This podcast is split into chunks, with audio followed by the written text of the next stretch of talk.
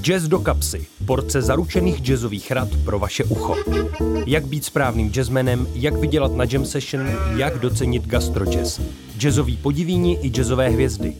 Jazz do kapsy, podcast o lidech, na které se v jazzových časopisech zapomnělo. Česká jazzová společnost varuje. Obsahuje více než malé množství fiktivních postav. Skutečný stav věci konzultujte s nejbližším oddělením jazzové policie. S Matějem Belkem na Českém rozhlase Jazz.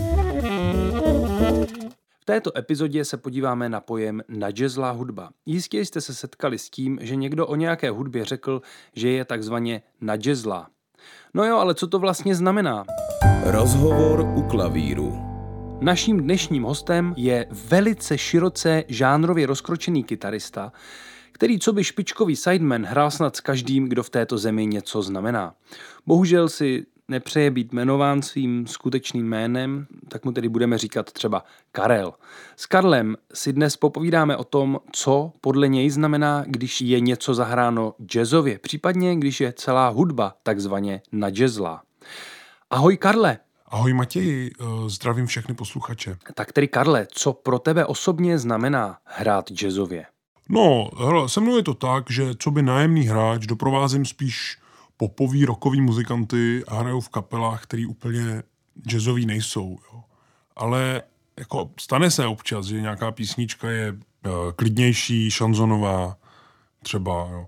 A najednou mi řekne kapelník, hele, uh, tady by to chtělo takovou jakože jazzovější kytaru. No a v tu chvíli si vzpomenu na to, jak jsem chodil uh, do Zušky a tam jsem cvičil nějaký, mi ukazovali nějaký jakože jazzový akordy, jo. Uh, No a tak začnu tam hrát nějaký takový věci a oni jsou většinou spokojení. No ale co si může posluchač představit pod takovým pojmem jazzový akord? Jak bych to řekl? No, jazzový akordy jsou uh, ty, ve kterých jsou nějaký noty navíc, jako, jako kdyby. E, nebo, uh, no hele, mám tady u sebe kytaru, tak to ukážu. Tady máte jakoby normální akord. A teďka k němu přidám nějakou další notu, která do toho akordu jakoby nepatří. Prostě takhle hmátnu tou uh, levou rukou, jakoby jinam, trošku divně. Jasně, rozumím. Uh, mám tady shodou okolností klavír, tak můžu možná zkusit udělat něco podobného. Zkusím tedy obyčejný, čistý akord. A teď k němu zkusím teda přidat nějakou tu notu navíc, mezi ty klávesy zmáčknutý. No, to je přesně ono, no. A teďka, když se nikdo jako nezačne dívat divně, tak to klidně zkoušejte s tím jako hejbat, posouvat, matat tím i jako jinam a tohle pro mě osobně znamená jakoby jazzový hraní, no. Vždycky pak ostatní uznale pokejvají hlavou, jakože to je strašně sofistikovaný. Když to teďka zkouším na piano, tak to je přesně ono. Prostě do těch obyčejných akordů přidat nějaký noty navíc.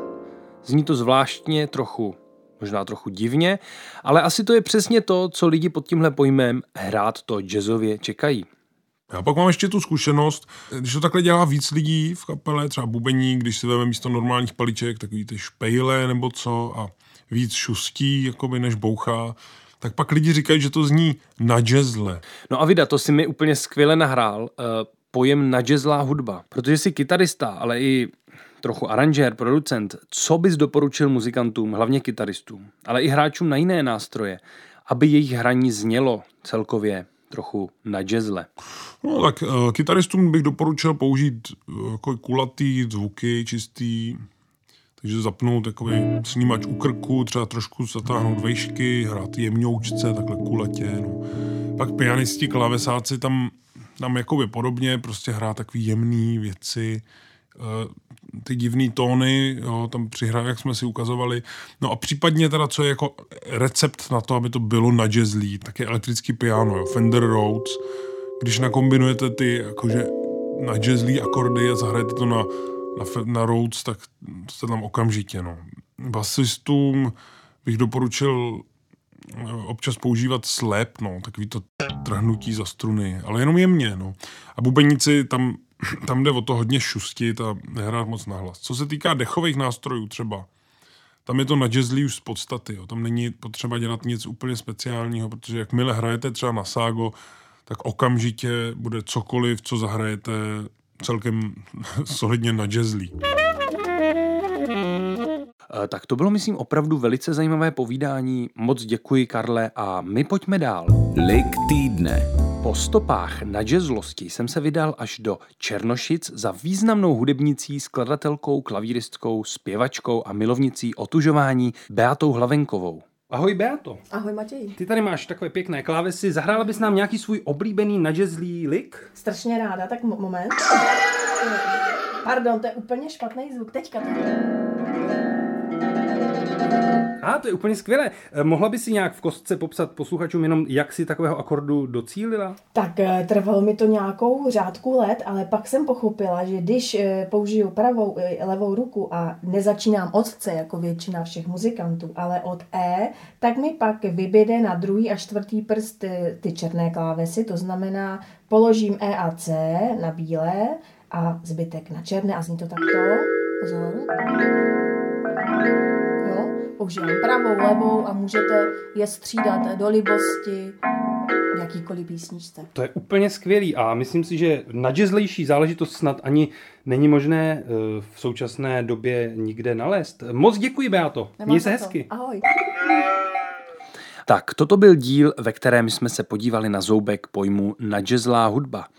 A já se na vás budu těšit v dalším dílu našeho podcastu Jazz do kapsy. Loučí se s vámi Matěj Belko, brzy znovu naslyšenou. Jazz do kapsy. Porce zaručených jazzových rad pro vaše ucho. Poslouchejte na jazz tečka rozhlas tečka cé zet, aplikaci Můj rozhlas a v dalších podcastových aplikacích.